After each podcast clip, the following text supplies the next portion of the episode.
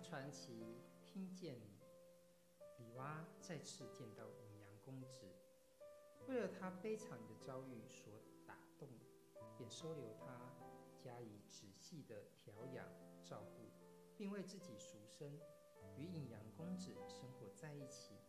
他试图鼓励隐阳公子重新去考科举。到底李娃能拉跌落人生谷底的隐阳公子一把，是这又是另外一场骗局？这就是这回我们要跟大家分享的故事。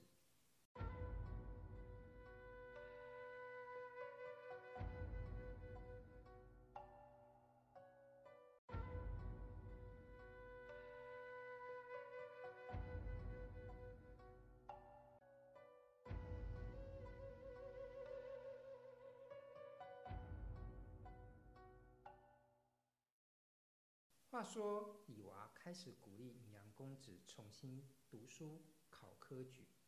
公子细细想一回，他说道：“我过往所学，大概还能记得两成三成。”李娃就命人准备好车架，自己坐上去，叫公子骑着马跟在后头。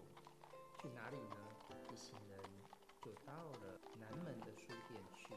让公子挑选好要读的书，一口气就花了一百两银子买了下来，全部上车带了回去。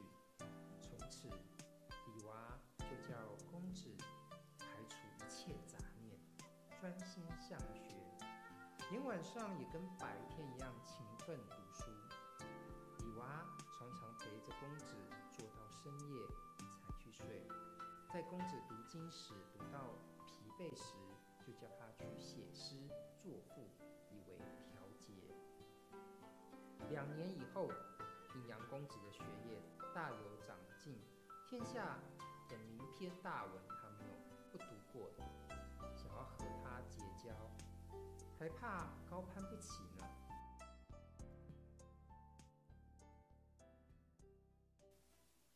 李娃却说。还不够啊！现在那些秀才们，只要考中了一次，就自认可以在朝廷中担任重要的职位，名扬天下。但是你过去的行迹低下污秽，和其他的读书人并不相同。你必须要再努力的攻读，使学业更加的精深，以求下次考试再获捷报。才能和众多的士子一较高下，在天下英才中争霸。尹阳公子听了李娃的话，更加刻苦读书，名声也越来越响。在这一年，是朝廷会试之年，皇帝下诏征求四方英才，尹阳公子就去参加了直言及谏科的考试，考中了第一名。被任命为成都府参军，三公以下的官员都和他成为了朋友。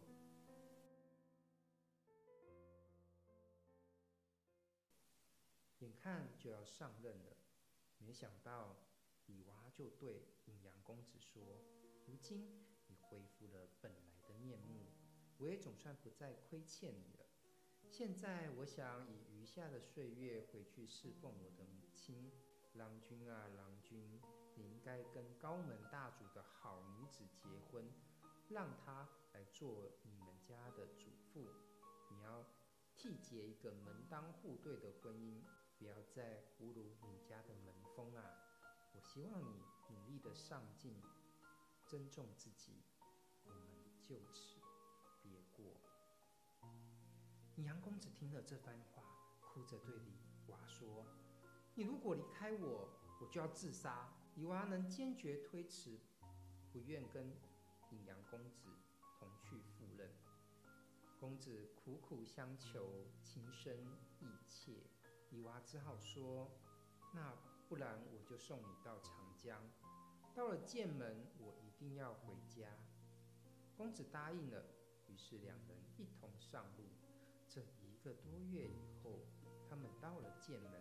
歇息下来，多久就继续前进，而新官上任的诏书也送到了。这时，尹阳公子的父亲呢，尹阳公由常州奉旨进京，被委派为成都府尹，兼任。十二天之后呢，他的父亲也到了剑门，公子头上名状，父子就此相认。阴阳公叫公子登阶上堂，抚摸他的背脊，哭了许久，说道：“我与你父子之情恢复如初吧。”便盘问事情的缘由。阴阳公子将全部的经过原原本本的告诉了父亲。阴阳公子大为惊奇，忙着就问李娃现在在何处呢？公子就说：“陪我到这儿，也就要准备回去了。”阴阳公连忙说：“不行不行，你不能够让他回去。”第二天，阴阳公就叫车与公子一同到成都去，把李娃留在剑门，另外找了一个馆舍安排李娃住下。又过了一天，就找媒人向李娃求亲，准备了六礼，命公子迎娶李娃回家。他们两个终于成了夫妻。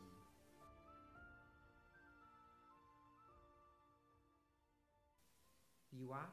跟隐阳公子成亲后，过年过节主持祭祀，他恪尽祖父的职责，安排家务非常的严谨，身为亲戚们所喜爱推重。过了几年，隐阳公子的父母也都过世了，李娃夫妇守孝至深。有一天，守孝的草屋突然间长出了一株灵芝来。而且灵芝上还开了三朵花，这里的长官就把这件事情禀报给皇帝，同时又有数十只白燕在他家的高楼上筑巢。天子听到了这些事情之后，深感并不寻常，就重重赏赐了他们。服丧期满之后，隐阳公子多次被委任重要的官职，十年之间。他已经做过好几个州的长官了。李娃则被册封为千国夫人。他生了四个儿子，个个都做了大官，职位最低的都做到了太原府尹。兄弟个个都跟名门大族结成婚姻，在京城内外声势显赫盛大，没有人